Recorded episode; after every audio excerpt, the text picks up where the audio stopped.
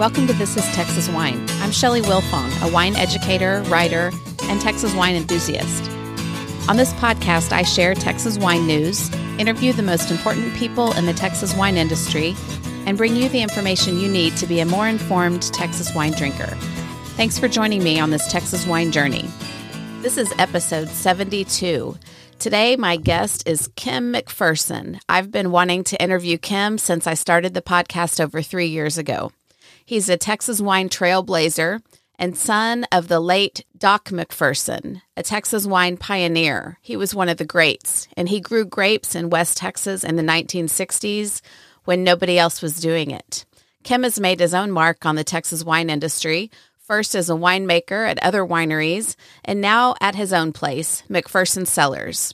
He's forged into distribution. He's problem solved with growers in important ways. He's been recognized twice as a semifinalist in the James Beard Awards for Best Wine, Beer, or Spirits Producer, and he's just a ton of fun. First, I'll share some Texas wine news. So let's get right to it. Whether you're a regular listener or tuning in for the first time, welcome to This is Texas Wine. Well, the Washington Post is one of a dwindling number of American newspapers that have a regular wine column. Since 2008, Dave McIntyre has been the Post wine columnist, and it was a pleasure to get to know him last summer. We both judged at the Finger Lakes International Wine Competition, and of course, I encouraged him to visit the Texas wine country. Well, it turns out that Denise Clark of Texas Fine Wine had already invited him, and he visited during October. He came to the Texas Hill Country to continue his exploration of Texas wines, and his article was just published in the Washington Post. It's called With Hard Work and Luck, Texas Hill Country Emerges as a Wine Region. Dave said he visited 11 wineries in the Hill Country and quote, I got a sense of a young, confident wine region, eager to tell the rest of the world its story, end quote. Dave tells the Texas wine story by sharing about some of the crazy weather events from Halloween massacre to snowpocalypse. In Texas, he also discovered a rollicking release party at Siboney, lots of experimentation and innovation at multiple locations and he met winemakers who were weary from their trips back and forth to the Texas High Plains. He says, in general, we can expect lush, full bodied whites from Rhone varieties such as Viognier and Roussanne, with some good Sauvignon Blanc and Chenin Blanc as well. He said, reds tend to be bold and mouth filling. They give a sense of warmth from the climate without being hot in terms of alcohol and he shared a list of his favorite wines from the trip, and they include the Adega Vinho, Viognier Reserve, the Bending Branch Tannat from Talent Vineyards, Calais Wineries Semillon, the Duchman Family Aglianico from Oswald Vineyards, French Connection Wines La Connection Rosé, Inwood Estates Magnum, the Pebble Rock Cellars Sagrantino, Pedernales Cellars Tempranillo from Leje Vineyards, Siboney Cellars Merlot, and Spicewood Vineyards Tandem Red Blend. A link to his story appears in the show notes. While the Texas Wine and Grape Growers Association's Lone Star International Wine Competition just announced the results of the 2023 competition. So, congratulations to all of those winners.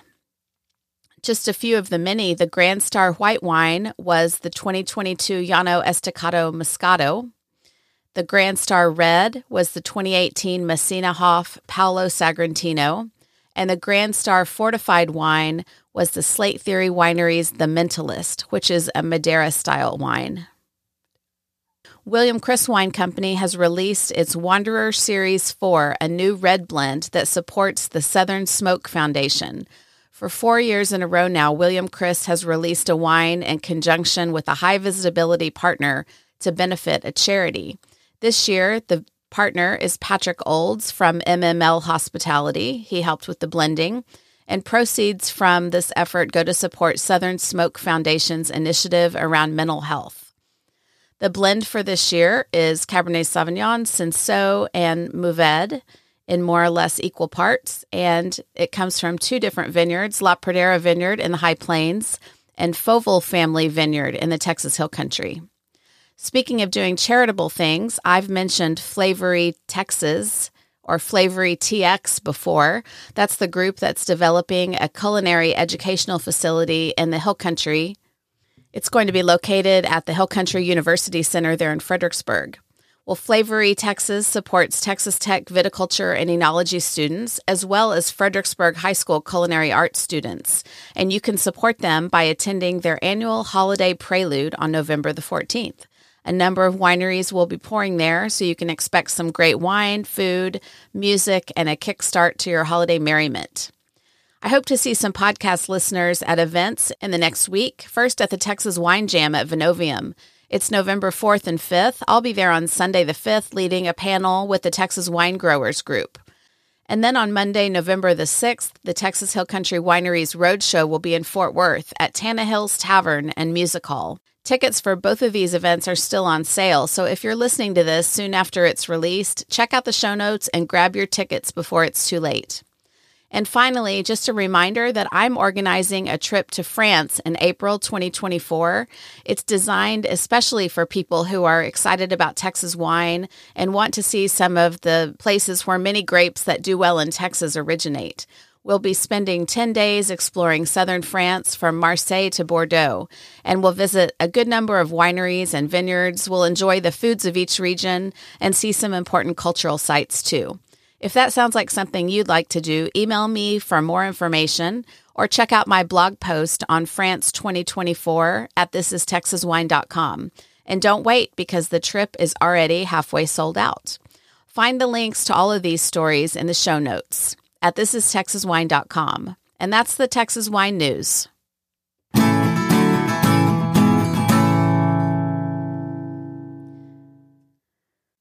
There are only a few people I'd actually hop on a plane to go interview, but Kim McPherson tops that list. It was my pleasure to sit down with Kim and get some of his thoughts about the current state of the Texas wine industry. Kim McPherson's dad, Doc, was a Texas Tech professor who started growing an experimental vineyard in Lubbock in the 1960s. Along with his business partner, Bob Reed, Doc established Llano Estacado Winery in 1976. It was one of the first post prohibition wineries in Texas. Doc passed away in 2014 and is remembered as one of the pioneers of the Texas wine industry.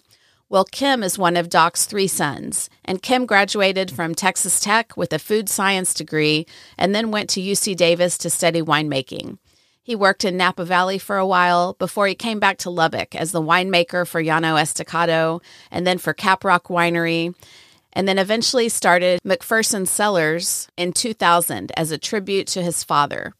You'll hear Kim talk about his wife Sylvia, who owns La Diosa Cellars, which is an excellent Spanish restaurant right across the street from the McPherson Winery location in downtown Lubbock. He mentions his two daughters, one of whom is Cassie, an advanced sommelier who lives and works in Napa but also makes some Texas wine. And also his brother John, who's a winemaker in Temecula and also winemaker for Carter Creek Winery in the Texas Hill Country. So that's just a little background so that you can jump right into this interview with Kim McPherson. When I say your name, I feel like I'm mispronouncing it, but I say McPherson, but you say McPherson. well, uh, it's McPherson, but everybody says McPherson, so we just let it go. My little brother's out in California; they call him McPherson, and he's he just gave up. Okay. So basically, some people say McPherson. I say McPherson. Okay. And I've heard people call you K Mac. K Mac. What other yeah. nicknames do you have? Pappy. It's a good one. uh, K Mac, Mac. That's about it. Okay. Well, I'll just call you Kim. Okay. Well, I know that we are at mid October right now, but right. I hear you guys are still receiving grapes. Got in 10 and a half tons today. That's a very long harvest season, isn't it? It is. But we had sort of a weird summer. Yeah. Tell me about this vintage. Well, the f- first of the summer, June, we had a ton of rain. I mean, probably four and five inches in places, six. Had a little hail. Uh, one of my big growers, Leahy, got probably 85, 90% held out.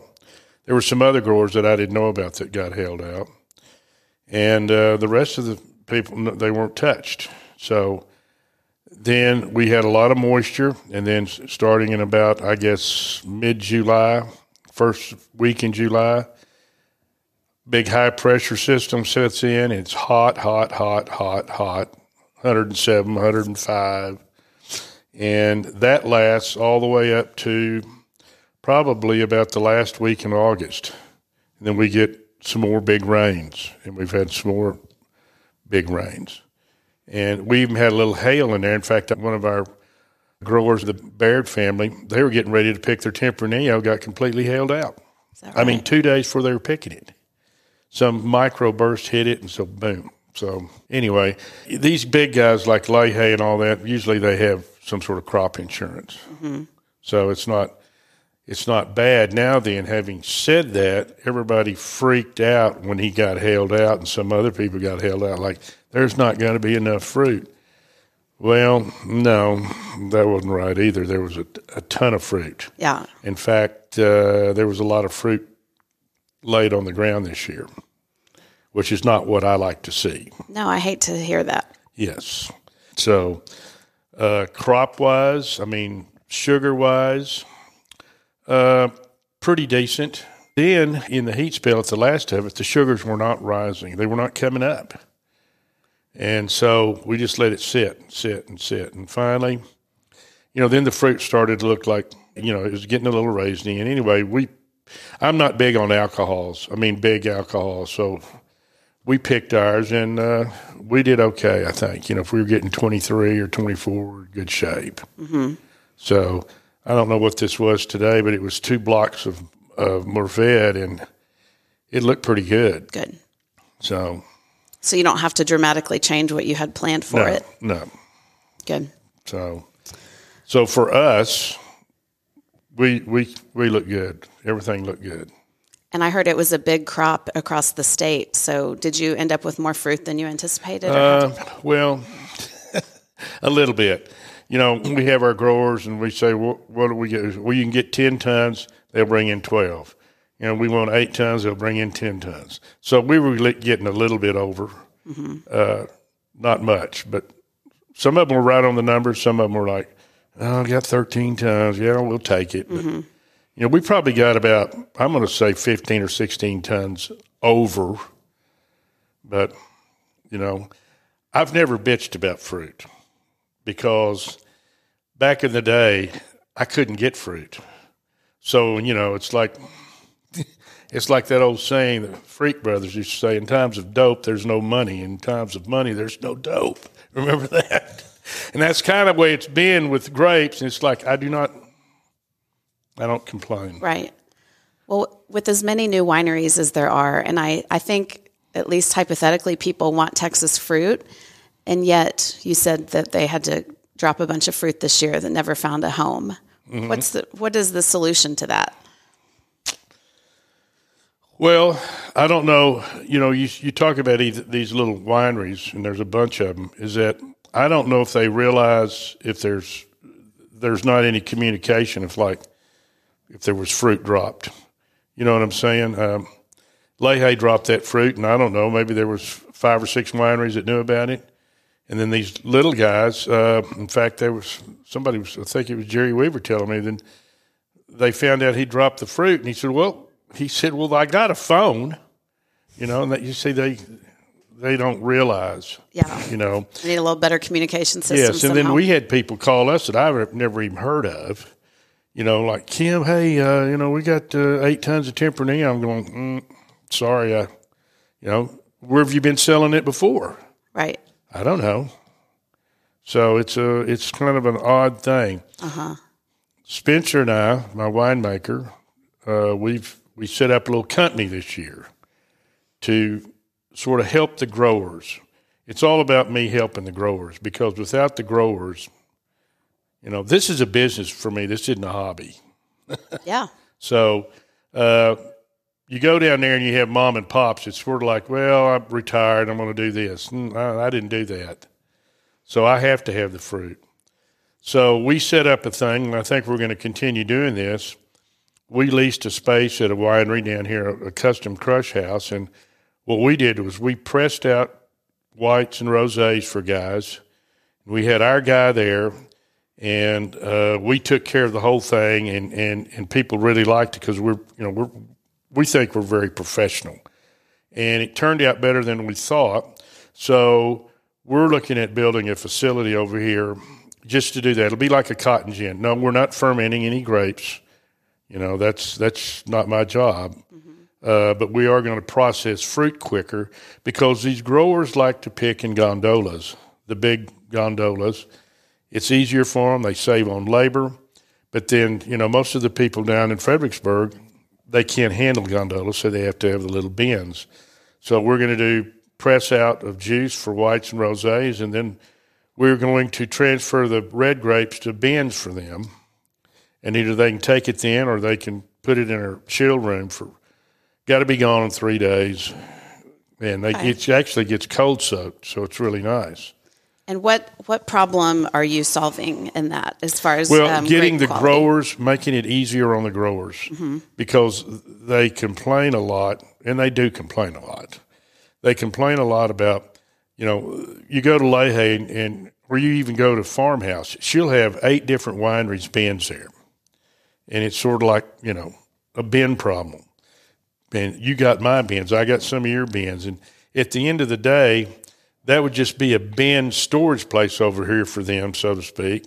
And they get their bins. We load their bins up. We've been doing it two years here for Brennan and Tornalock. They buy fruit from Leahy. He just brings it here the day. I mean, it's picked three hours ago. He brings it over here. We dump it into our hopper. It goes up. We put their bins underneath there, fill them up. Go. They they're on the truck. They're gone in an hour. It's just it, it's better fruit. It's better for everybody. That's what we were trying to do. When you were telling me about this on the phone the other day, you said that you were going to float and enzyme it. Yeah. What does that mean? Well, the Italians invented a, a pump that uh, you use gelatin and nitrogen, and really, the warmer the juice, the better it works. So when this juice comes in, you hook this pump up. After you've pressed out the juice, and you hook this pump up, and you hook nitrogen up to it, and you use a little bit of gelatin, and all the leaves float to the top. And so down at the bottom, it's very clear juice Okay. and you just rack off the bottom, and then the juice is beautiful. Nice. So you rack that, go to another tank. Now then, these these French companies and Italian companies, they have an enzyme now. They've always had this enzyme, but now you can add that enzyme at the crusher, at the juice pan, and by the time you're through the next day, it's it's clear too. So you have two choices. Sometimes float doesn't work. If you've got any kind of fermentation in it, it won't work. So if the fruit's been sitting there and it's fermenting, you got to use the enzymes. But we clarify the juice. And then these guys pick it up either in a tanker or in these totes, and they love it. It's chilled, boom. That's great. And it also, you know, just quality wise, it just helps. Instead of transferring white grapes on skins down there, no, that's, I wouldn't do that. Yeah. So was somebody else doing this before and you've moved into this space? Well, that's what these custom houses were supposed to be doing, but, you know, who's running the ship? I see. See, whenever, whenever we put out the word that Spencer and I were running it, McPherson, then people said, all right, we'll try it one more time. And we got great, you know, results because you know what? We don't, we didn't fool around. We said, mm-hmm. come get your juice. We got to get it out of here. And they, you know, You did what you said you were going to do. huh? do, yeah. So when I was here last summer, you said I have such an exciting announcement pending, but I can't tell you yet. And if this happens, it's going to be the biggest thing ever. Was that this? well, pros- it was a project with Gallo. Okay. and they uh, I don't know if they killed it. Let's just say they put it on a hiatus for we don't know how long.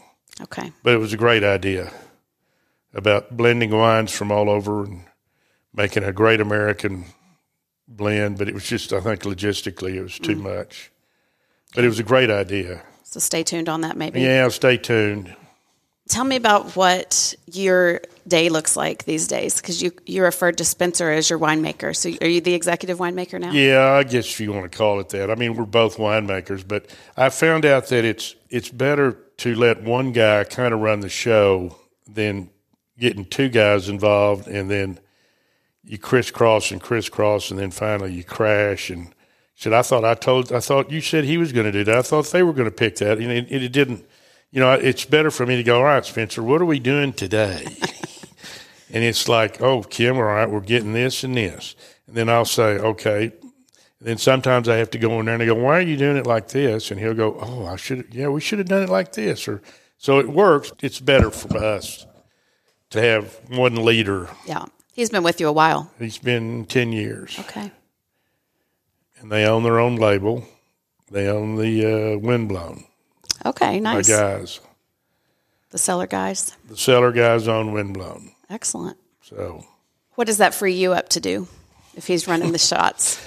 Well, uh, I say I, I, do administrative work now. uh, try to come up with new ideas and uh, I do labels now. I do stuff like that, and uh, I don't know. I still go out and sell wine. I'm going next week to the East Coast to do my semi-annual sales trip. Uh, nobody seems to want to do that. Well, well, Thomas may do it one day, but Spencer, you want to do that? No.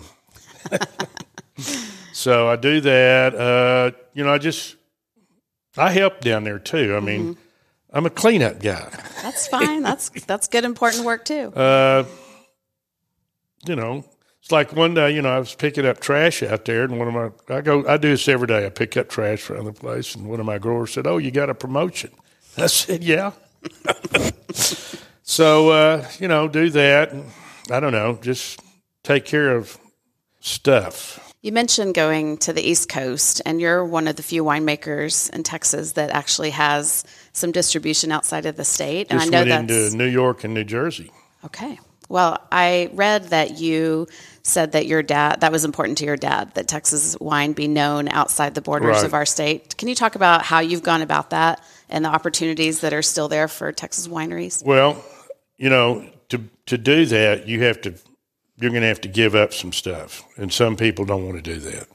Like they don't want to give up on their pricing. They don't want to give up on this. I want to make this. I want to make that. Um, right now, I can tell you, and I don't do Cabernet or Merlot or Chardonnay. I don't do any of the Randall Graham or, you know, strawberry, vanilla, chocolate. Don't do those. And I know that if I went to the East Coast right now and had a Cabernet, they probably wouldn't take it. Now, if it's a Mourvedre or a Carignan, all day long. Anything that's different, plus, you know, what we should be doing here. And those varieties. Tempranillo, take it all. Sangiovese, they love it. Uh, uh, any anything like that. In the in my block series, they they took a lot of the Alicante Bouschet. Hmm. Uh, I've got a Dolcetto coming out. That's probably going to be a big thing for them too. I made a natural wine for these guys back east. Took all that. Uh, so it's just different things that we have to kind of hang our hat on to make. I mean, if I took a Merlot and a Cabernet over there, I probably wouldn't get much mm-hmm. much play on it. Well, you've you have had to change your pricing structure to be in distribution, but why is it important that you do that? Because I, I want it on the, I want it to be sold. I want it to get in people's hands. I want it to, you know, for them to taste a, a Texas wine. And, and I relied heavily on Andrew Stover, like, all right, Andrew, here's what I've got, and here's what we sell it here for. Sent him all these new block series reds. He fell head over heels in them. But, you know, what can we do over there to make this work? Can you do this pricing or we can do this? Yes. And I do that because, uh, you know, Kim, we probably won't have a lot of luck doing this, selling it like this and this. I said, well, I don't want to do that. You know, I'll make up the difference down here in the tasting room. So it's all about getting the price on the shelf for, for restaurants that they will actually, you know, love this wine and push it. And there's I've got a lot of shops back there, and I, I know I'll go see a bunch of them that you know they they love the wine and they push it. And who's Andrew? Andrew Stover is the marketing and sales director for Siema Distributing in Maryland. Okay. He's he was one of those forty under forty or whatever the wine enthusiasts Yeah. do. He's been that. Nice. He's uh, he's a good guy and he's very he's energized. So he does a great around to- job. yeah. Be a Texas wine fanatic, huh? Mm-hmm. Good. So that's what we're looking. I look forward to this trip. We hadn't done it since COVID. Okay. You know, we were in South Carolina and we were doing pretty good there. Well, I say good. I'm probably doing 300 cases a year, which I thought was pretty good. And my wholesaler died. This old guy, he had this small wholesaler house, real knowledgeable, and his son didn't want it. So they just kind of closed it down. And so we've been without a wholesaler there, and I've hadn't been back. I went back for the Charleston Wine and Food Festival, and uh, we thought we found some people. And when we got on the plane, that was March 20th, the day the pandemic hit. 2020. Yeah. Yeah. So it just sort of, we've done nothing since. But we've just opened up in New York and New Jersey. We just sent wine there to a wholesaler. The guy came out here and uh, the broker, little broker. So that's got some potential. What is the key to getting more Texas wines priced at a point where distribution wants to pick them up and it makes sense? Like, is it having more acreage planted and economies of scale that way? No, I, I think it's a, a big thing that these wholesalers look at nowadays is the quality to price ratio, which in this state we s- are still very wide apart on the quality and price ratio. So they taste the wines and then they look at the price and then they go, mm, no can do. For what they think the quality is. When we sent we sent two cases of wine to New Jersey, they wanted you know try everything, and uh, they came back and they were blown away, and they picked up I don't know eight wines out of the deal, seven or eight, and and it was all about these wines are incredible. And then we worked on the pricing. I said, well, what do we need to do to make these things work? And that's what we do. Because they have to pay the freight from here, and it's kind of weird because it's not in California and they load up one big truck and cut. No, we have to go over here to our warehouse, and then the, if they order it in the summer, like Siema does every now and then, we have to wrap it with insulation stuff and do that. We we don't like to do that, but sometimes we have to because they run out of wine. Interesting. So it's it's a quality thing too. It's all about you know what what we're what they're looking at. I found this old book about Texas wine. It came out in 2007. It was before this facility opened. This guy, Wes Marshall. Yeah, and Wes you had a Marshall. couple uh, quotes in there, and one of them kind of semi relates to what we're talking about. That I want to see if you still think this. Um, you said warm climate fruit doesn't age well. If you are really good, it lasts maybe three to five years. Instead of trying to sell big, expensive wines, we should be making eight to fifteen dollar wines and be happy. Then, if a big, incredible wine comes, so be it. Yeah, but it's a little more than that now. Probably fifteen to oh, I'd say fifteen to twenty five. Yeah, warm climate wines will age better, but they're not like known to like Cabernets. I mean, you can. I mean, I don't know. You find maybe a Bandol Mourvèdre that's twenty years old, but is it tired? Maybe.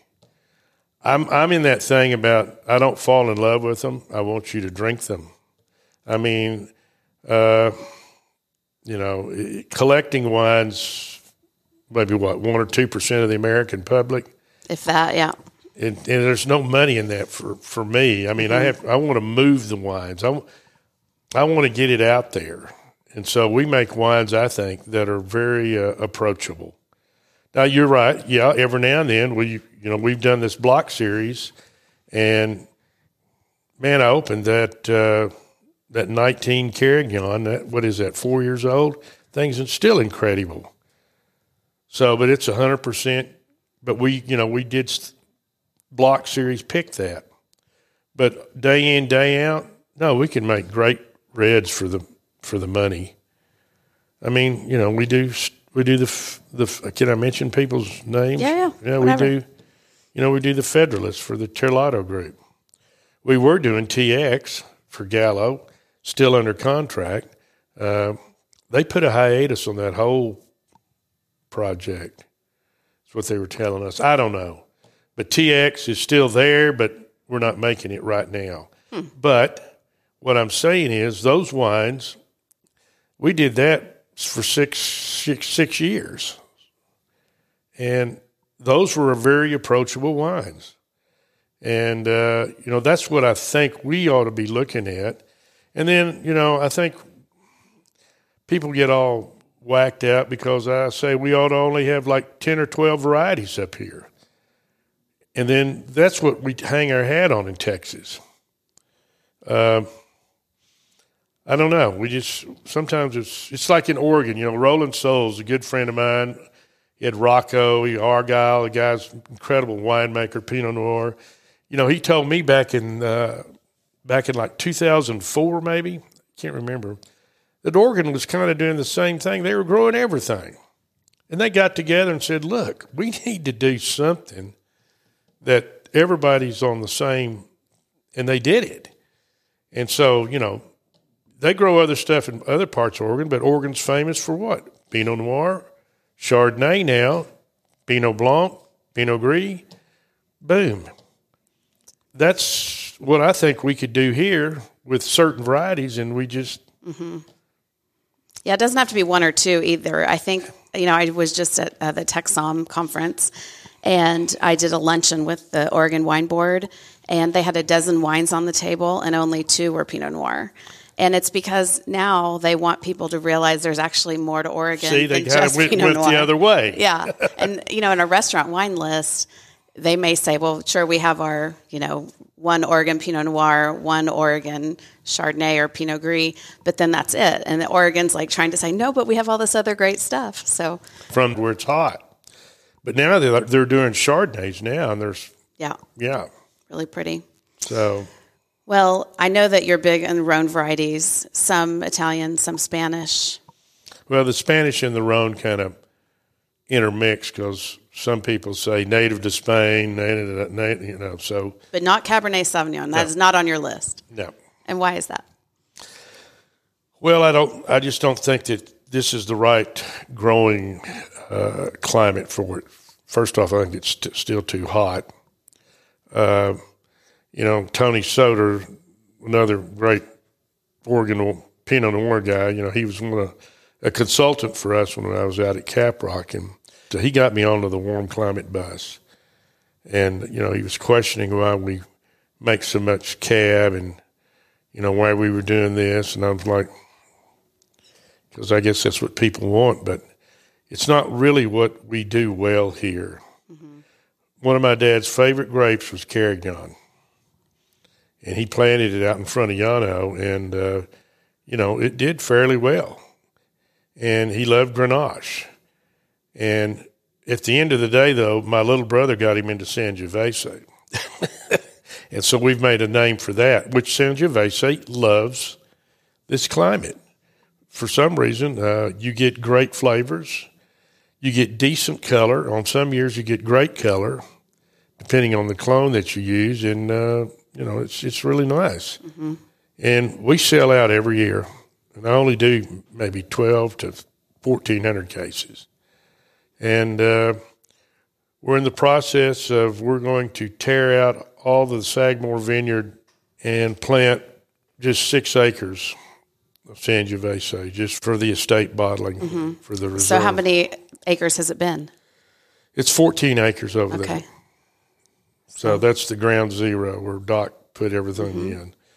But yeah, back in the day, the you know I'm going to say this: back in the late 70s, it was actually you could do a decent Chardonnay here because it got colder at night. and you could do a decent cab. But as it warms up, it just you know it's just like Bordeaux looking at Tempranillo. I don't know. It's like people come here. You have Cabernet. No, you go to Napa. It still works there. Sonoma. I think it works very well there. Uh, Merlot, Washington. Washington State has good cabs too. Mm-hmm. The one thing that you haven't done is, is, that I can tell is reduce the number of wines you're making. Like oh, you have, we already have. Well, okay, there's a caveat to that. I have a wine club. If I was going to have a wine club, then by gosh, my wine club's going to get funky stuff. and if it just means that Spencer and I have to make 300 cases of it each, so be it. That may never hit the that may never hit the shelves. Probably won't. Mm-hmm. On on that kind of a thing, uh, I like to have that for restaurant only, wine club, and the, and the two wine tasting rooms I have, uh, 4.0 or Texas te- Wine Collective, Collective, now, yeah. And uh, you know, when they have a wine club thing, it's it's like you know I have to do get at least 150 cases for that. So if we do 80 for this one, and then you leaves you like a pallet and a half to go to restaurant only, mm-hmm. and they kind of like that. That's you know they they don't see it anywhere, right? And it and it wouldn't do anybody any good to have a pallet of wine like Specs or something. I mean, maybe if they had it in two or three stores, yeah. And, that, and I don't know. And sometimes we don't even do 300 cases. I was just surprised when I came recently and I did the reserve tasting. My husband did the standard tasting. And that was just like a fraction of the total wines. And and also I've never seen any of the ones that we tasted in distribution. No. You won't. Uh, I can't overwhelm Republic like that. In fact, we have done we've we've pared everything down to five core wines for grocery everything, which is uh, probably the best thing. Uh, now that we have a tier that we do, the we do Sangiovese, Tricolore, La Herencia, Viognier, and Rosé. Is that five? Yes. And those will be in, and it's easier for grocery. They can line them out. And uh, then we have another tier that we like to think that would kind of go into, I don't know, maybe smaller wine shops and, you know, your Whole Foods and Central Markets where we do like 500 cases. Like that's Albarino, that's uh, Picpoul, uh, Reserve Roussanne, uh, Roussanne, you know, there's only like four of those. Mm-hmm. And then the rest of it is weird stuff like – we did a Trebbiano for the first time. Oh, did you? Interesting. Yeah, you should have. It's incredible. Hmm. I put a whole new label on it. See, that's what I did. Well, it's a, a, a, You'll see the label. It's a painting from the Prado in Spain, hmm. and they let me use it for four hundred and fifty bucks for two years, okay. and they gave me the artwork, and it turned out beautiful. Huh. Uh, you know, then I do that. I do that Hermitage. I call it a Hermitage I don't call it a Hermitage on the label, but it's my Marsanne Roussanne. And that has a that separate was, that label. Was, so you know what? That yeah, that's a label that Spencer and I came with. Half the people love it, half the people hate it, and I said, "Well, I love it." Yeah. But that was a wine that Spencer comes to me. He goes, "Gosh, Ken, we got a little bit of Marsanne left. We got this Roussanne left." I said, "Well, let's make a Hermitage for the wine club." Boom! No, it took off. See, this is what happens sometimes. You're going to make that again. You got to make it again Hell, we've been making it now for three years. We well, always actually, make the reserve Roussanne. We do 250 cases of that. You may see that on some restaurants. And so we've kind of set this up, and Thomas is working on this on small lots like this, on premise only.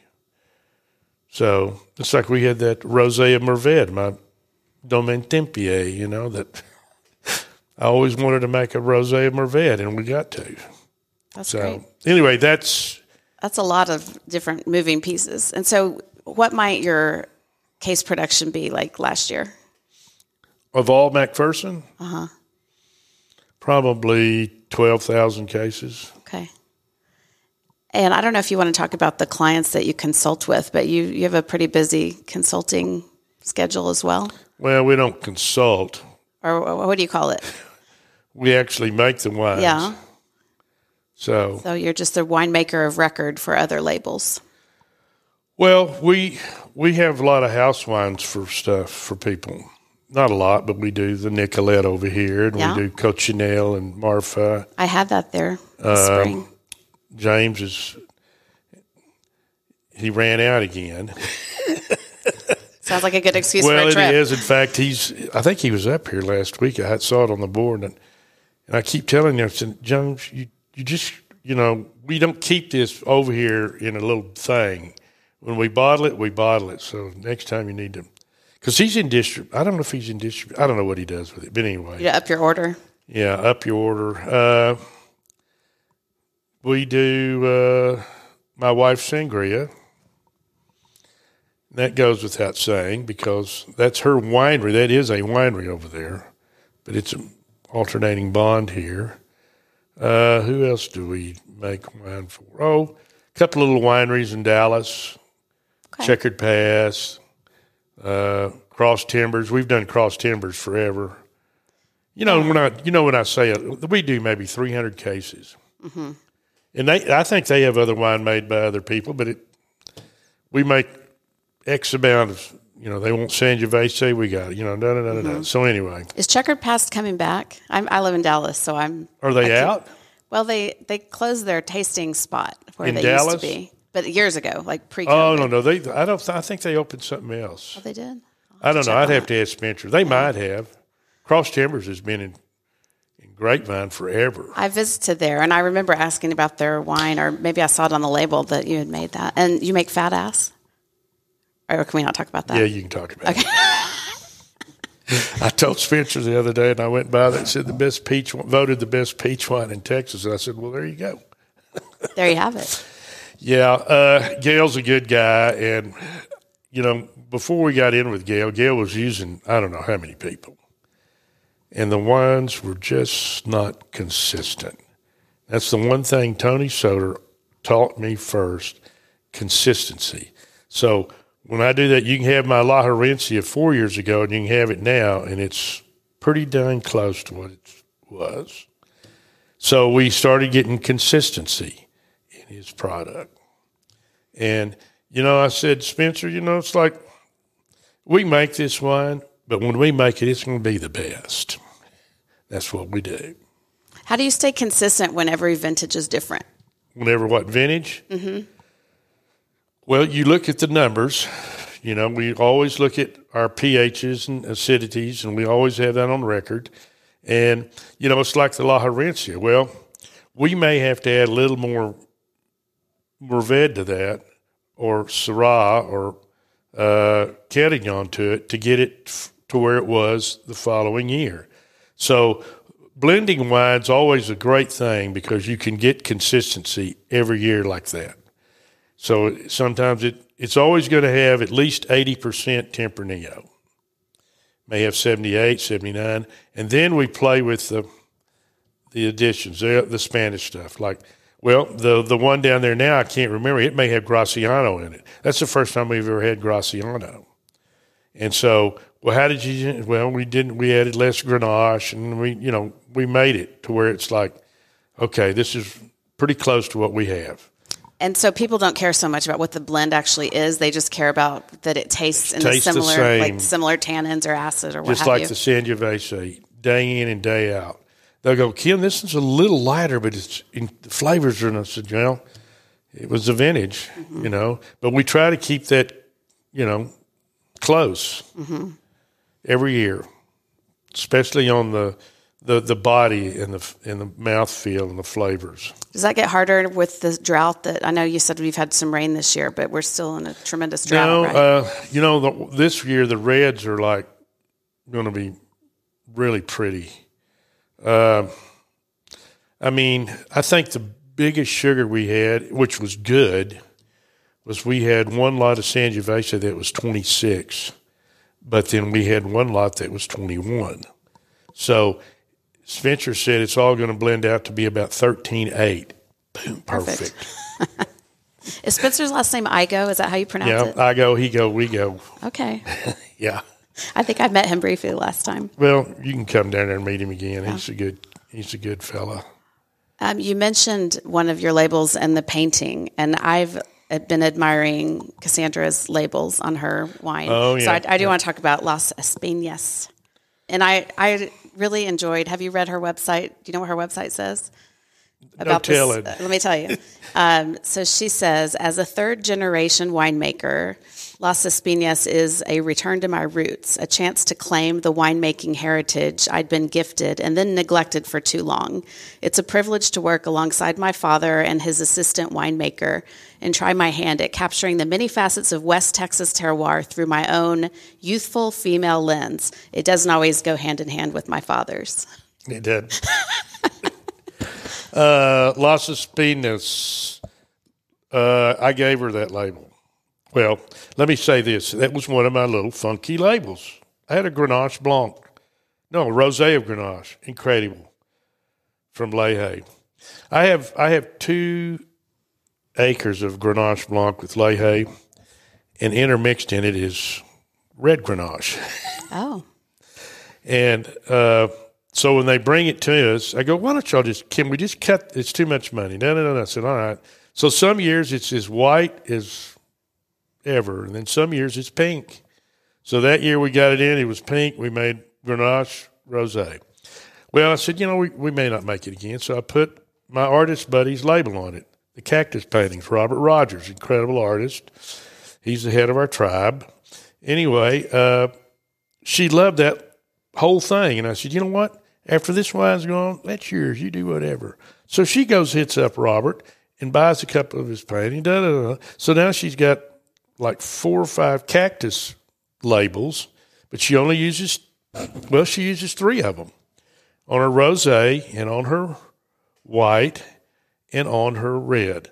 Now then, are those hers? Well, yes, because she comes over here and you know she doesn't want our rosé. And I said, well, you got these choices. You can blend this up and do this. You can, we can make this rosé for you. Her first white was a Verdelho, and uh, man, it went quick. And then her reds, she makes the blend up. Dad, you have any of this? Yeah. Here's what it is. You want to taste it? Yeah. Can we do this? Can I get this? Yeah.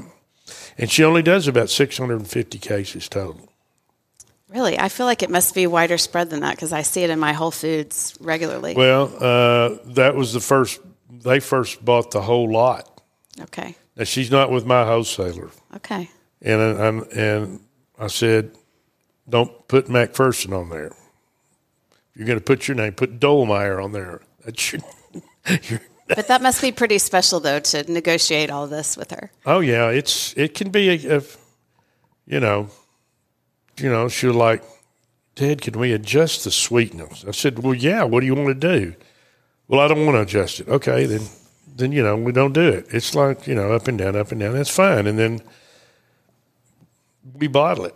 And she did that label with uh, her graphic artist in Oakland, who we've used before. They did the block series labels for us.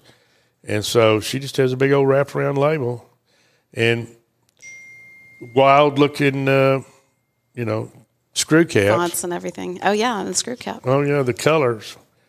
She It's fun. finds the colors. Are you going to try to lure her back to Texas? I don't know, man. They just bought a house in Napa, and uh, I don't know. She's she's pretty ingrained with the, the Harlan family right now. Okay.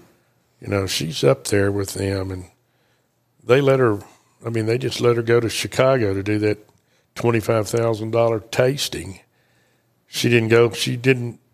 I think she made it through the first round. Not she didn't make it after that. Wow. You know, she won that twenty five hundred dollars in Napa. Is that the video I saw? Yeah. That's awesome. yeah. that's cool. I couldn't believe it. People, hey, I go, what? I didn't even know. It's just quite a palette.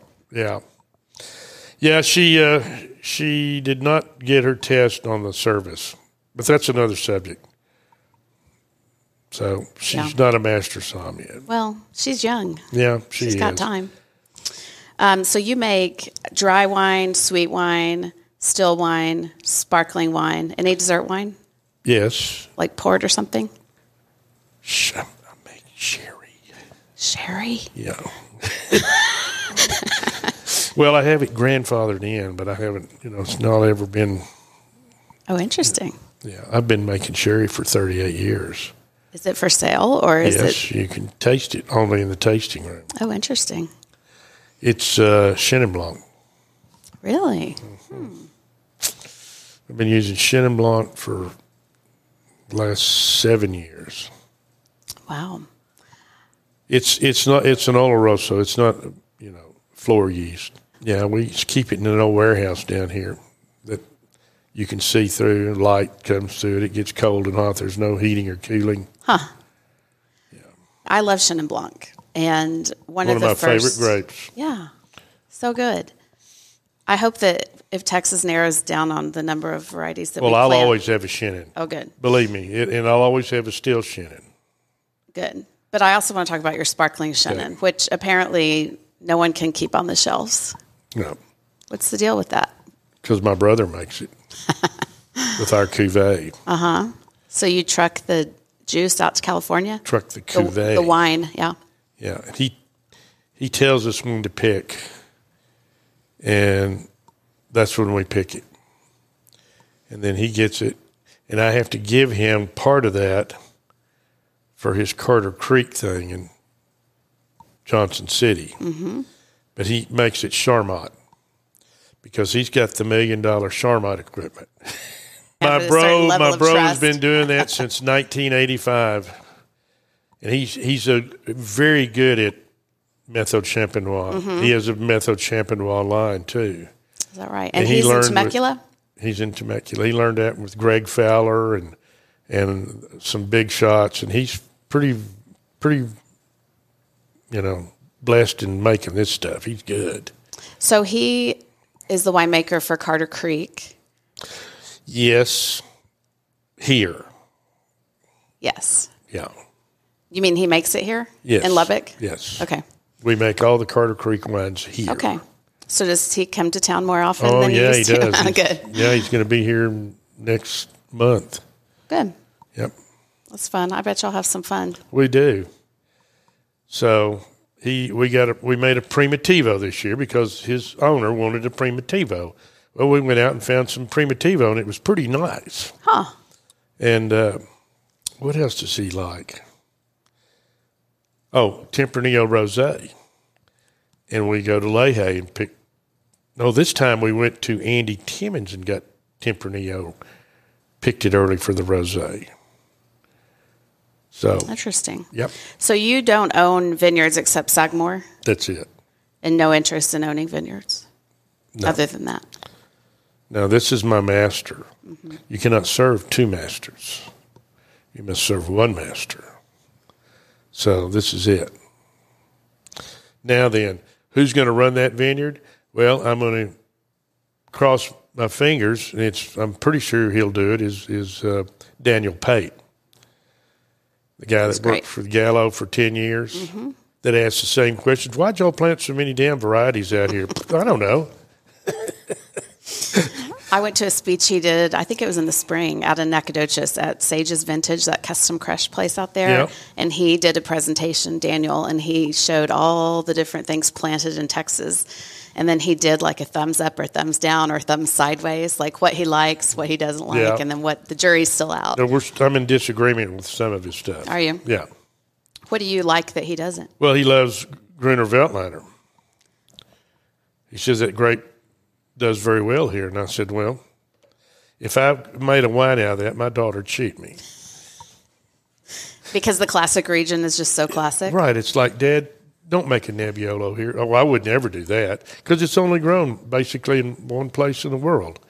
Uh, I just, I know my like, in, in the Gruner, even if I went over there and, and bought a $30 Gruner at, you know, Kermit Lynch, they're, they're okay, but it's a whole different thing than here Yeah. it's I think it's too hot. And then when I have to acidify like crazy, then it's not it's not a good thing. Mm-hmm. I mean, we can pretty much copy that, but I don't want to do that. I'd rather not. To build our reputation on something. Well, yeah, I mean, if I took a Gruner Veltliner back, he said, "Go, what are you doing?"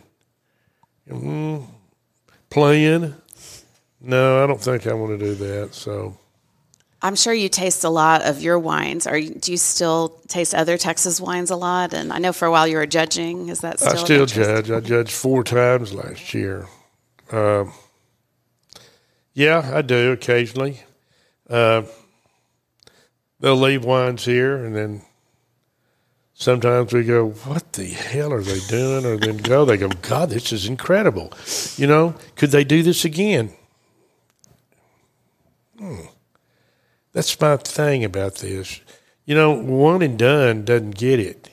You know, if you're going to make 10 wines, they need to be consistent every year 10 consistent wines that are really good, that people are going to go, oh, that's a good winery. Oh, that's a good winery. Go over here, go over here. Mm-hmm. That's, this is a, this is a tasting room state. Kind of like Temecula, except Temecula's, you could put it inside a, you know, Lubbock type thing. You know what I I've mean? never been there. Well, they've got they grow everything. They grow everything, and everybody wants to grow this. I'm going to grow Riesling. I'm going to grow Gewurz. I'm going to grow this. I'm going to grow that. And it's a little different climate because it is a little cooler, but it's still like everybody grows. And see, the somms they always stop at Santa Barbara. You know, like Temecula, like, oh yeah, those guys. We've heard of it. Not Yeah, really we've sure. heard of it, and and it's my brother hears this a lot, and it's like if they just stuck to like four or five varieties here, that that that thing would be huge. Mm-hmm. And they do great Rhone stuff in Italian. So we're sitting here in Lubbock in this old Coca Cola building, and I think there are some great places to visit and experience Texas wine in Lubbock and the surrounding areas, just the High Plains generally. But tourism isn't exactly as huge of a thing here as it mm, might be mm. at your other tasting room down at. Fredericksburg. Fredericksburg. Yeah. Um, what, what do you think is the future for wine tourism in this area? Well, I must say that uh, you know that tasting room downstairs. I, it's kind of small. It's not that big, and I never thought that it would be like, you know, we can't ever fill that up. We fill it up all the time now. They have to go out here to the Sagmore House, or they have to go on the patio, or they, you know, and it's. I never thought we'd do that. So you could say, well, we didn't plan ahead. Well, I never thought they'd do it.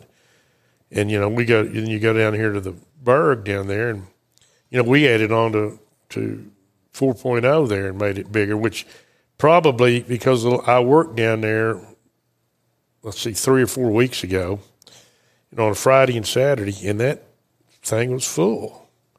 And I go, I could see that. But, uh, you know, then everybody tells me, gosh, we're struggling. We are struggling down here. I go, what do you mean? I said, God, I bet there were 150 people here today. No, all during the week it's, it's dead. And they said, uh, they, oh, Dave said it was probably down like 30%. I don't know. Some people say it's more than that. I don't know. Maybe it was the heat. A lot of people are blaming the heat Yeah. that people didn't come out. So I don't know. Yeah, I was here recently on a game day Saturday, several hours before kickoff, and your tasting, the whole event space was hopping because the actual tasting room was closed. Closed, yeah. But it was full in there, and I think that's a bigger space than your tasting room. Yes, yeah, because of the air conditioning. Yeah, yep, So that's good. yep. Well, any any regrets about not putting McPherson tasting room in Fredericksburg on your own, or is that just too much of a hassle? Well, not enough money. Yeah. I, I I went with these guys. They came to me, and I mean, old Pat Brennan, he's a great guy, and he he came to me. He said, "Ken, we want to do this." Now, so Pat, I'll get after it because me no got any money, man. Said everything I've got in this place, you know, and I we ended up coming up with some money, but it wasn't like those guys. I mean, I don't own a big chunk of it like they do, but um, uh, they just wanted our wines in there, and it's turned out really good. yeah, that's nice. I mean, for the most part, I mean, f- about five years though, Pat was going, "Gosh, Kim, I don't know if we're going to make it." Four or five years, and it, it boom, and then it hit. We've been there twelve years now, Wow. and it's uh, it's really paid off. Okay, I have I think Jason Santani said a quote about you one time. He said that you have a lot of opinions, but they're loosely held. so maybe, maybe that means you're you're willing to change your mind on things or just you speak your mind. I don't know. But I have some kind of hot topics in Texas wine that I'm going to mention, and then you tell me what you want to talk about. Um, so these are some hot topics. New AVAs popping up all over the place, or new AVA proposals, uh, wineries for sale, and succession planning, um, non Texas wineries moving into the state, and the D word, dicamba. No. Well, none of those really push a hot button for me. I mean, uh, what was the first one? The AVAs, I don't. new AVAs. Yeah, that doesn't. You label vineyard specific. Do you use county ever, or you're just mainly High Plains High or Plains. vineyard? High Plains. AVA. Yeah. yeah. Okay. I mean, on the block series, we do vineyards, Mm-hmm. and we'll do vineyards occasionally on other stuff. But yeah, doing an AVA, you can do whatever you need to do. I mean, they you got to have a lot of stuff to do an AVA. Yeah. I mean, my dad did this up here, and it took a bunch of people and work prove to the government that it's different. Mm-hmm. So, yeah, y'all, I'm going to get busy selling wine. So, Yeah. There's only so much time in the day. yeah. Yeah. Well, you are Texas. wineries for sale. Uh, wineries are sold. I mean, we hear all these rumors that you know things are for sale, and you know, uh, I don't know. I mean, some people get tired of it. Some people thought that money was going to be real big, and it's not. It's uh, it's a whole lot different and they're putting out a lot of maybe they put a, put out a lot of money for a piece of land and a building down there, and all of a sudden, you know, to put in a winery. Phew, I mean, I think I'd have somebody else make my wines with me there, and do that. I don't know. It's just one more expense, though. Yeah, it is. It is one more expense. But to put in tanks and a bottling line and do all this stuff or get your wines bottled, that's not easy either. Right. Excuse me. I'm just saying that, man.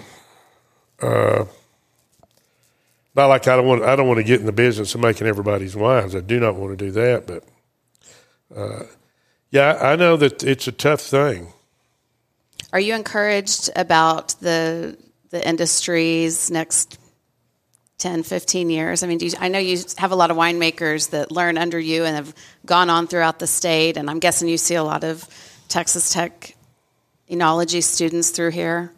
At least I hope they have a chance to learn from you. But I mean, are we in, in good shape for the future? You know, I'm not. I'm not real.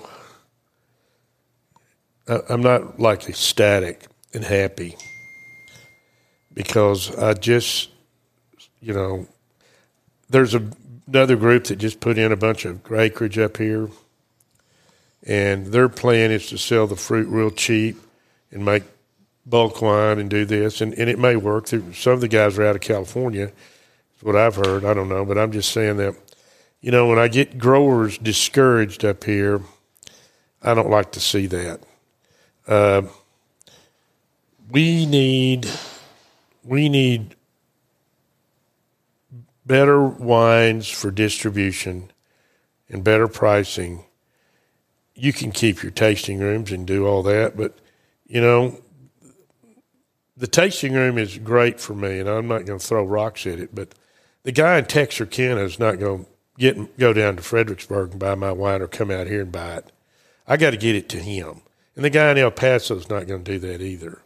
And if I'm going to be statewide, I got to have distribution, and you know, distribution it is a you know problematic.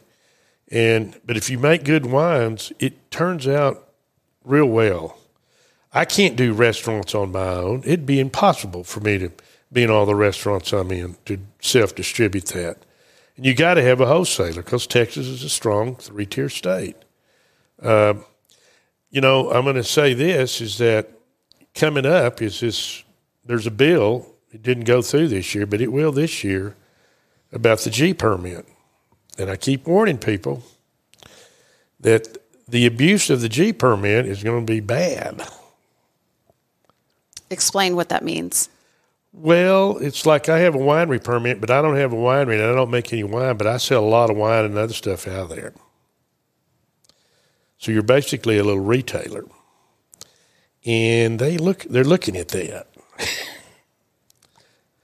and just that's just a cautionary tale, you know, of something that's up there that you you better make wine or you better do I mean you could even say that at 4.0. Well, they looked at that like with three wineries on that, and that's just another big thing for their wines. They, that's but when you have another little winery and you've got, I don't know, five or six other wineries coming out of there, and they're looking at all things. And I think that we we need to kind of think about that. So.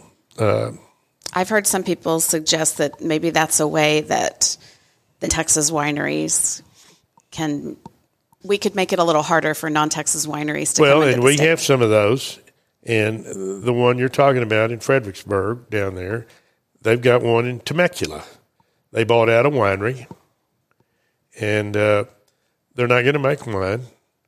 All that is there is for them to collect. It's a small retail shop. Mm-hmm. That's all they have for their wines only and it's for gathering uh, wine club members. I mean, they told John and I went over the one in Temecula. Basically, that's they gutted that winery. They had one tank in there. They're going to just keep one tank in there. Go, what do you? No, we're not going to make one. It's for show. Yeah. Yeah, it's funny. On the way here, I was reading Texas Monthly, and this yes. is the back. And this is where I showed him this month's Texas Monthly magazine that has a full page back cover advertisement by Halter Ranch. That's who you're talking about, right? mm, yes, ma'am. Yep. So there they and are. That's uh, see that right there. But see, they're only they're a little retail shop on their own. Yeah. But are they a winery? Uh, see, I don't know if they have a G permit. They probably don't even have that. I don't know. I don't know. Interesting.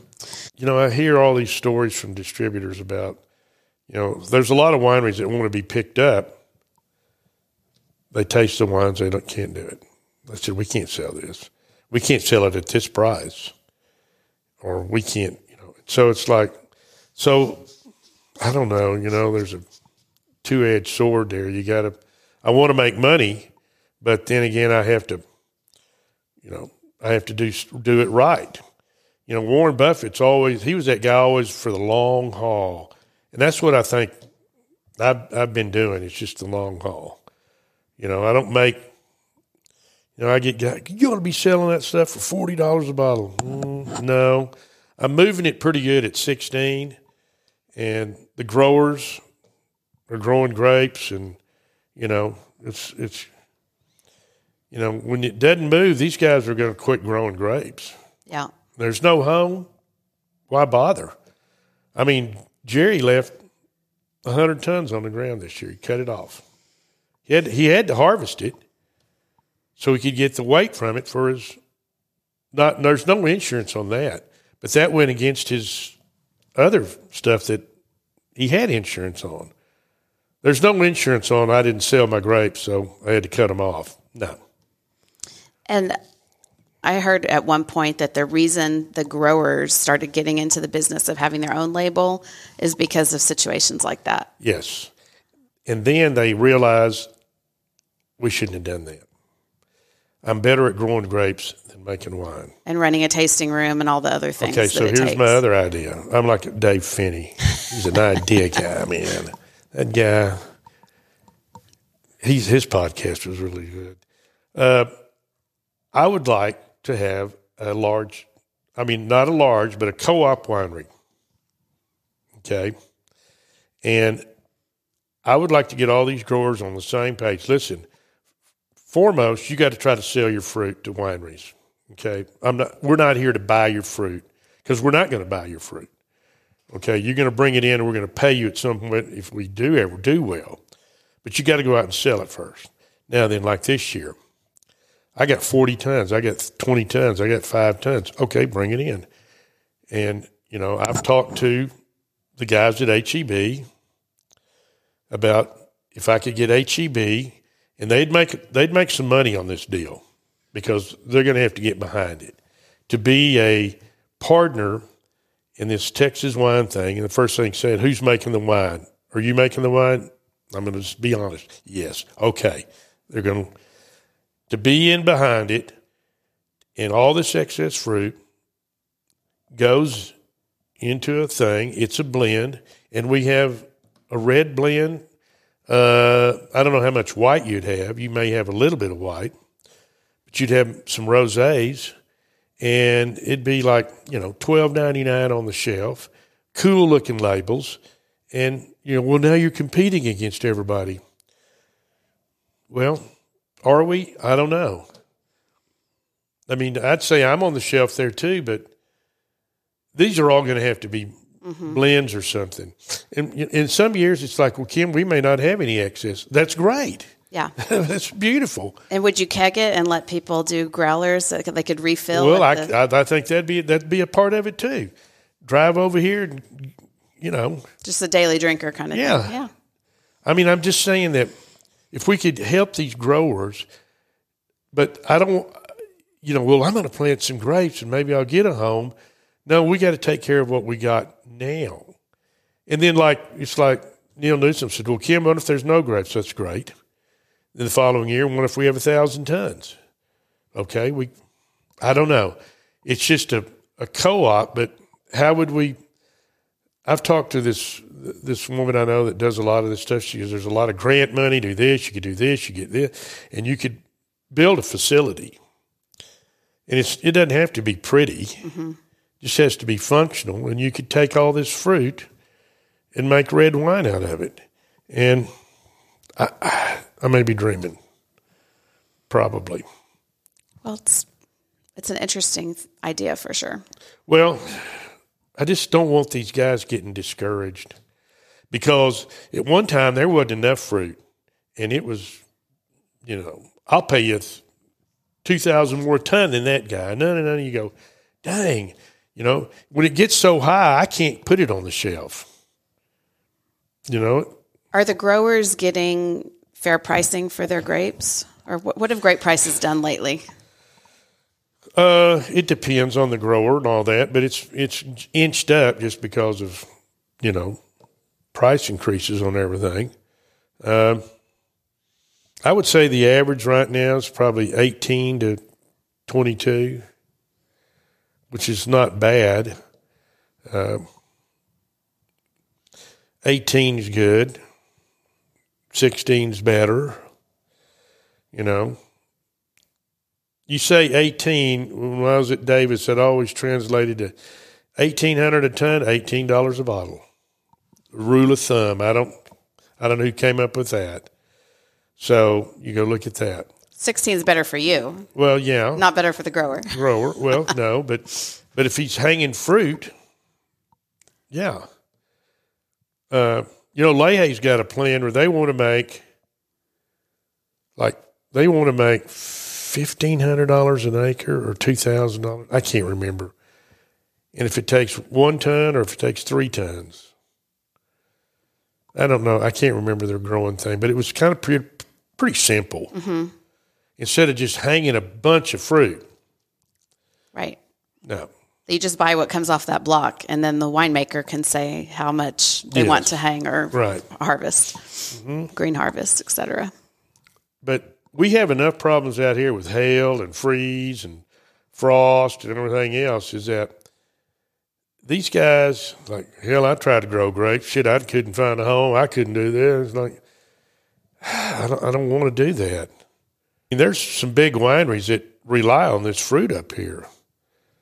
And there need to be some big growers. Mm-hmm. Are you going to be at Grape Camp next month? Do you do that? I wasn't invited. Oh. Who invites you? I don't know. I just saw the ad. I'm not going. I think it's a it's a TWGGA production. Right? I don't ever get to see that. Yeah. I don't well, know what I'd do there. Well, I don't either. That's why I'm not going. It looked very technical in terms of growing and Well, things. they're going to. I think they're going to bring up that legislation I was talking Okay. about. They're going to. The TABC Mm-hmm. is going to be there. Okay. Well, hopefully they can get their act together. Well, I don't know what I don't know what's going to happen, but we're not on the same. We're all on the same page, sort of, but not. Yeah. You know. Well, I don't want to call you elder, but as our elder spokesperson, I hope that some of your ideas come to fruition and that we move the industry forward in a positive direction. I do too. Because you know we, I really don't have a job, and I always tell Spencer we make fun. so that's the deal with us. Well, good. Fun's fun's important. People need more of that in their life. Yep, they do. Well, is there any question that that I haven't asked you, or maybe nobody's ever asked you, that you think needs to be asked? Who's going to take over this winery here? Don't know yet. I'm working on that though. Spencer's going to be part of it though. Good. That's goes without saying. Uh, my daughters, mm, I don't know. I just don't know. Cassie has a degree from Davis in winemaking, but she just loves hospitality. And my other daughter down there, she loves what she's doing and she likes to drink wine, but I don't know. But she's worked here. I mean, she she got down, shoveled out tanks and everything. She knows what it's like. And you know, her fiance's a, he's kind of a wine geek too.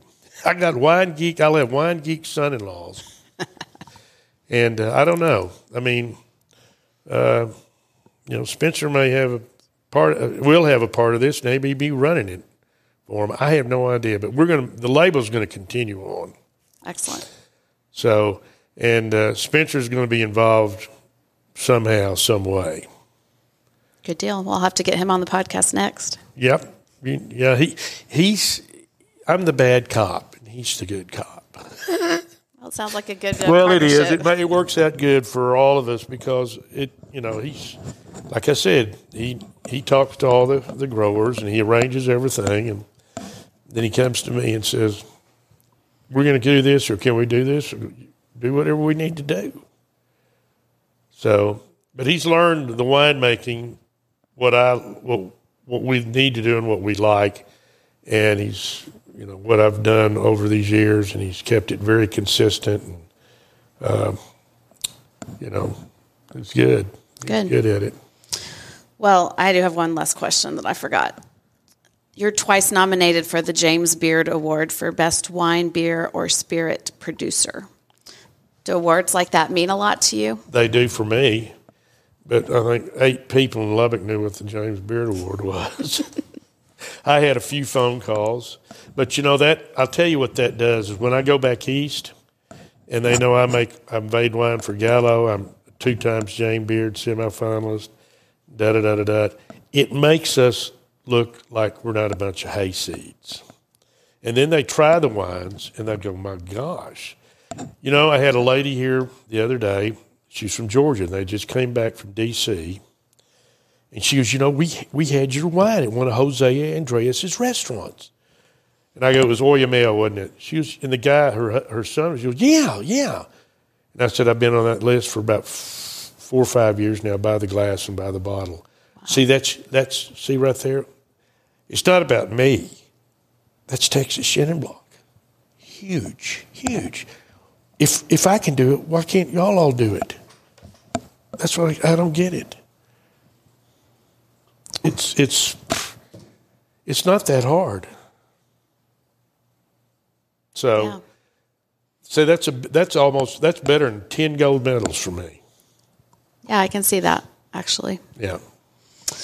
Well, cheers to all that you are doing and have done. Well, thank you. I'm, you know, I'm gonna get a nasty phone call, but I'll go. What? No, I'd laugh. Guys know me by now. If they don't know me by now, then you know, it's like my old buddy Don Galleano out in California. He was a, he's a icon out there. He just said he had his card and said, "I really don't give a shit," and he didn't. And you know one thing that he taught my brother and I? The biggest thing he taught us don't fall in love with it, Jacks. You boys don't fall in love with it, and we don't. Because then you're making decisions for the wrong reasons. That's right. I'm, I'm, i love this one, and nobody else likes it, so I fell in love with it. No. Move it. Move it. He's right. I appreciate your time. Oh, no, thank you. We're going to go down there and try that Trebbiano. I want you to try it. It's beautiful. All right. Thanks, Kim. I've linked to Doug Shafer's podcast featuring Kim in case you're ready to hear more from him. Stay tuned for demerits and gold stars.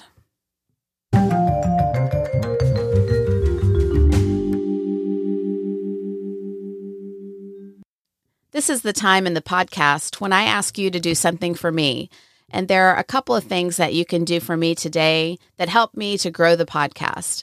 One is to share the pod with others. You can do that on social media by tagging at Texas Wine Pod in your stories and posts. You can also review the podcast on Apple Podcasts and on Spotify and leave a few remarks. Thanks to listener O Crush, who wrote, I found this podcast while studying for my first WSET Level 1. I searched through many podcasts, and Shelly's format is exactly my style. It's full of information you can use, plus wonderful stories from winery owners and the lessons they've learned. I even learned about local events as well as how to support Texas wines, which is my favorite subject to talk about. You can also go to my website to sign up for my occasional newsletter. That's where I'll communicate with you about my recent wine events and fun finds in wine and travel. And finally, if you found value from this podcast, I invite you to consider supporting it with a donation. You can do that by visiting thisistexaswine.com and then you click support the podcast. I also want to remind you that there are 71 other episodes of This is Texas Wine, and they are all available for your listening pleasure. The news might be a bit out of date, but the interviews are generally timeless. Thanks, y'all. Now it's time for our gold stars. A huge gold star to Elizabeth Rodriguez, who's retiring after 18 years at Cabernet Grill in Fredericksburg. As the wine director at Cabernet Grill, Elizabeth curated a 100% Texas wine list, the largest Texas wine list in the nation. She and chef owner Ross Burtwell got a tremendous amount of positive press for the wine and the food at Cabernet Grill. And Elizabeth says she's learned, she's grown so much, and met many wonderful people that she's made lifelong friends. I'm not sure what Elizabeth has planned for her next chapter, but I sure hope it involves helping other restaurants add Texas wines to their wine lists. Congratulations on all your accomplishments, Elizabeth. And another gold star goes to New York based wine educator and podcaster Rose Thomas Banister. She created the podcast Modo di Bere to highlight local drinks and local sayings. Well, Texas wine's a local drink, right? I was a guest on her podcast last month, and interestingly enough, Rose Thomas somehow stumbled on This is Texas Wine podcast and decided to visit Texas. A good bit of the podcast focuses on content about Italy, and in fact, she also releases podcasts in Italian. But this episode that I was on is all about Texas. I'm not used to being the one answering questions, but Rose Thomas did a great job with the interview. And the social media from her trip to Texas is really fun too. It looks like she had a blast with a lot of Texas winemakers. So follow her on Instagram at Modo di Bere, and I'll link to the podcast in the show notes. And now for a demerit. The Houston Rockets recently made a partnership with Sonoma County wine growers. This partnership will highlight Sonoma County to all the Rockets fans at each of their games during the season, as well as to hundreds of thousands of other Texans who visit the Toyota Center throughout the year for concerts, sporting events, and other high profile shows and gatherings. The Houston Rockets are owned by the same person who owns the Landry's portfolio of restaurants. Karissa Kruse, president and CEO of the Sonoma County Wine Growers, states Texas has been a great market for Sonoma County wines, and the Houston Rockets partnership will only strengthen that relationship with wine lovers throughout the greater Houston area. Well, that's great. And I also love a number of wines from Sonoma County, but I do have to wonder what this means for getting any Texas wines at the Toyota Center. And I would love it if one of the professional sports teams in Texas showed an interest in Texas wine. Well, that's it for this episode. I'll be back in two weeks with an interview with Dr. Amit Dhingra. He's the department head and professor in the Department of Horticultural Sciences at Texas A&M University. Until then, you can get in touch, send your feedback, questions, or ideas for future episodes. I'm at texaswinepod at gmail.com. And finally, thanks to Texas Wine Lover for the promotional assistance. Check out txwinelover.com and download the Texas Wine Lover app. It's free and will help you plan your next trip to a Texas winery. Hope to see you at Wine Jam or at the Road Show. Thanks for listening. Cheers, y'all.